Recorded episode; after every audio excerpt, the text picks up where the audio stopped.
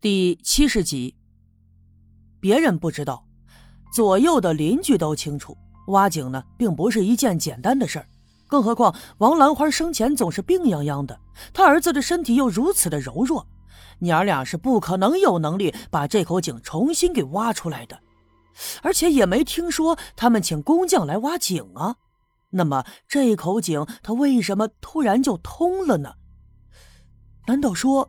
真如王革命所说，看到了他爹王金发的鬼魂。这口井是王金发的鬼魂挖出来的，人们都惊慌失措，吓得呀纷纷退出了院子。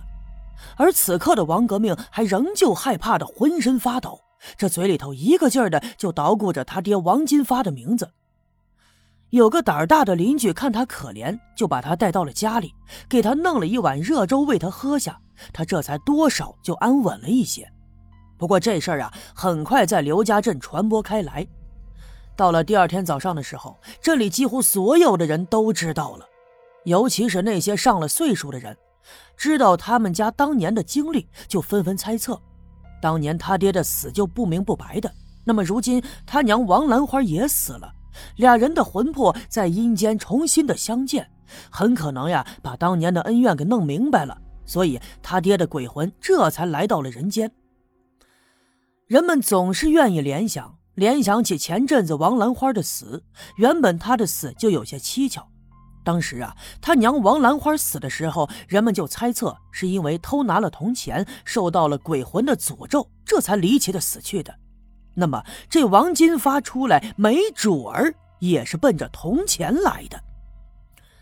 一时间呢，刘家镇各种猜测四起，弄得是人心惶惶。人们都觉得这接连的挖出了铜钱，还有银簪子，本就不是一件吉利的事儿。有一些上了岁数的人就谈起当年黄老爷一家惨死的传说，都说呀，恐怕是黄老爷的鬼魂也要回来了，要找村里的人报仇了。事情呢越闹越大，人们传的也就越来越神。虽然说有一些原本胆大的人就不相信这些个。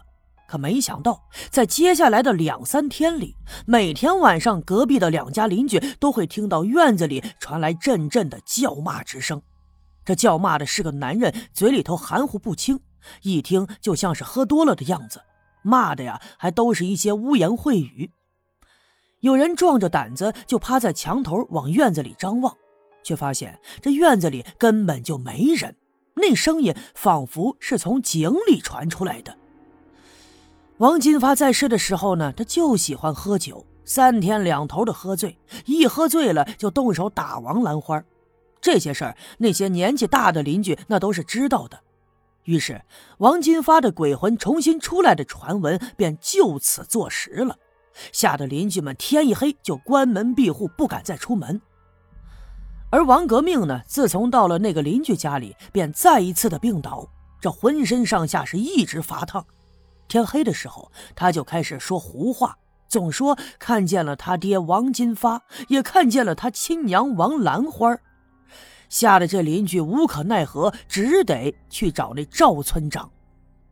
掐着指头算算，这一阵子啊，刘家镇的确发生了太多奇怪的事儿。先是刘福生在响晴的白天被雷给劈死，王兰花又无缘无故的上吊死了，然后又是包画匠失踪。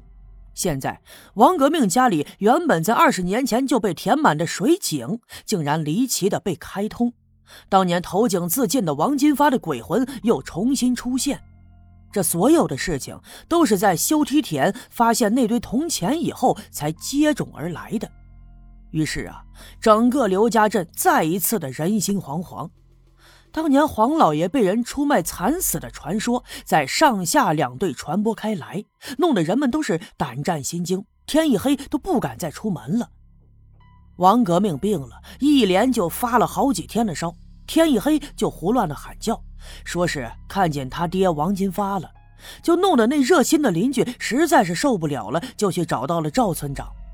但是赵村长他也没辙呀。看着王革命现在的样子，那也着实可怜。原本这王革命就长得精瘦，浑身上下的骨头肉掐在一起也就七八十斤儿，经过了这么一番折腾，更是明显的健瘦，已经变得是皮包骨了。那么邻居能管他，这是人情；那不管，那是人家的本分。王革命天天这么折腾，就不好再让王革命住在人家家里了。可是呢，王革命死活就不肯回家，说这家里头有他爹还有他娘的鬼魂，他们要把自己带走，带到阴曹地府去团聚。说的人们呢，都跟着感觉到浑身的发毛。面对这样的事儿，赵村长一时间也手足无措，不知道该怎么样才好。这个时候啊，有人给赵村长出主意，就说了：“实在不行，不如找找赵六姑，他是十里八村有名的出马仙，这事儿他肯定有办法。”看来呀，只好如此了。除了找赵六姑，也没有太好的法子了。更何况，大部分的村民对赵六姑那还是十分信奉的。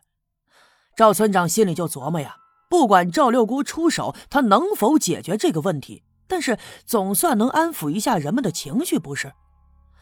赵六姑呢是赵村长的本家妹子，所以这事儿自然好说。刘老二回家去跟他娘说了赵村长的意思，赵六姑不禁皱起了眉。他犹豫了一会儿，转身来到炕梢，从腰间摸出了一串钥匙，打开了放在炕梢的那口红漆的木柜。这口柜子呀，可有了年头了，上面的油漆早已斑驳。据说呢，是当年赵六姑和她男人逃荒来投奔赵村长的时候，她男人肩上挑着担子，一头的竹筐里坐着年幼的刘老二，这另一头啊就挑着这口红漆的木柜。虽然刘老二家的房子已经破旧，但是这口木柜却被一直擦的是干干净净。平日里一直都上着锁，钥匙呢就挂在赵六姑的腰上，平时也很少打开。一看见赵六姑打开了这口箱子，刘老二就知道这事儿啊不寻常了。看来他娘这是要动真格的了。于是他也跟着紧张起来，不敢多说话，就站在一旁看着。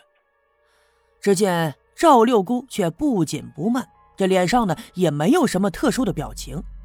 她在红箱子里头翻了一阵子，拿出了一红布包，然后又拿出了三炷香。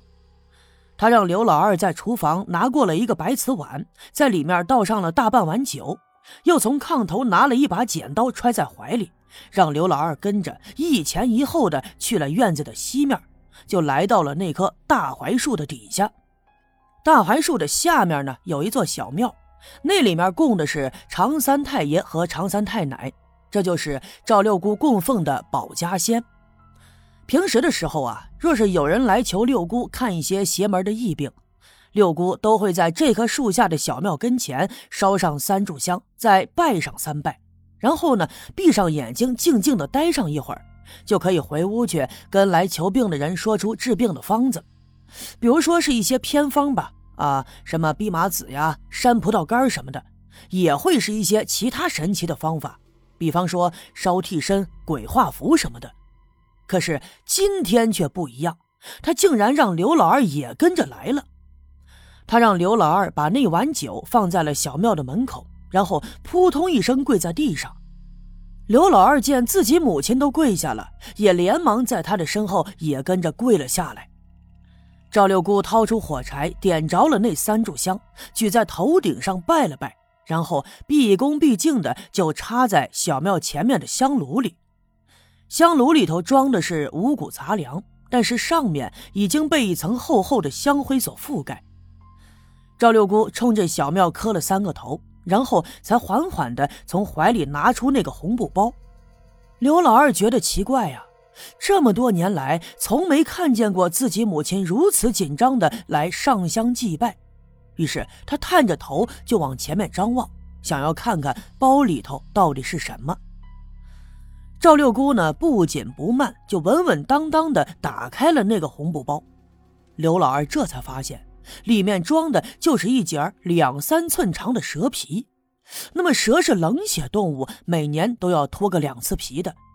所以住在农村的人们偶尔会在树枝上发现脱下来的蛇皮。如果说捡到这些蛇皮，晒干了以后收藏起来，算是一味药材。据说熬水喝可以治风湿老寒腿。